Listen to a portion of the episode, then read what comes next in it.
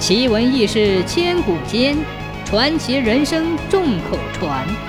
千古奇谈。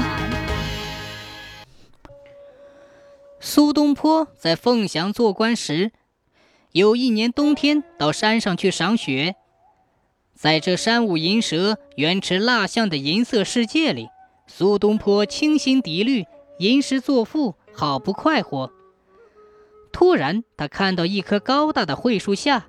有一块约两尺见方的地上，竟然没有一点血迹，他觉得非常奇怪。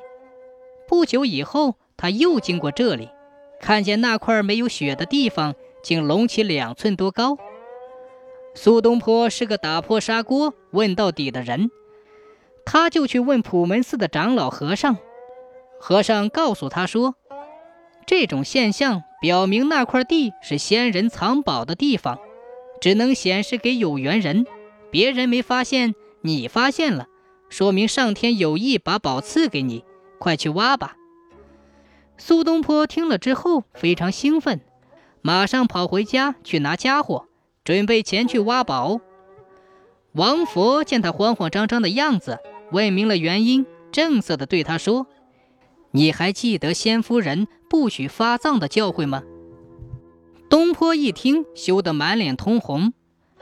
原来苏东坡小时候住在眉山城西一个叫沙湖行的地方。有一年，仆人在花园里发现一块用石板盖着的地洞，大家都认为下面藏着金银珠宝，纷纷提议把宝挖出来。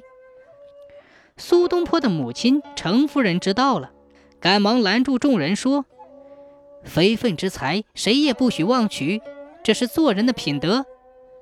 他让仆人取土来，把洞给填了，又夯夯实实，还在上面垒了一座假山，下令今后任何人都不准去挖。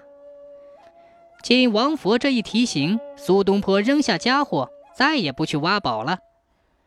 谁知这件事传到一个道士的耳中，他找到苏东坡，对他说：“我有一祖传秘术，点石成金。”准备传授给你。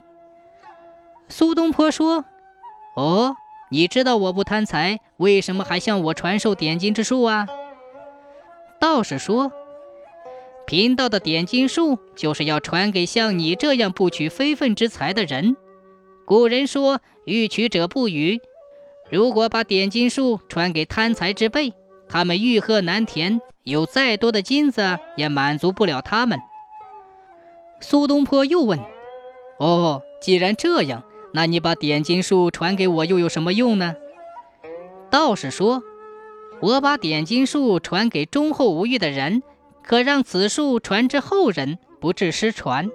倘若有一天你遇到不可克服的困难，可用此术济穷救困，保其一生清白。”苏东坡听了道士的话，不由得哈哈大笑起来，说：“哈哈哈！”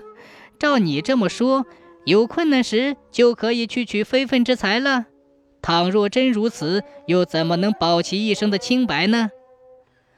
道士无言以对，便走了。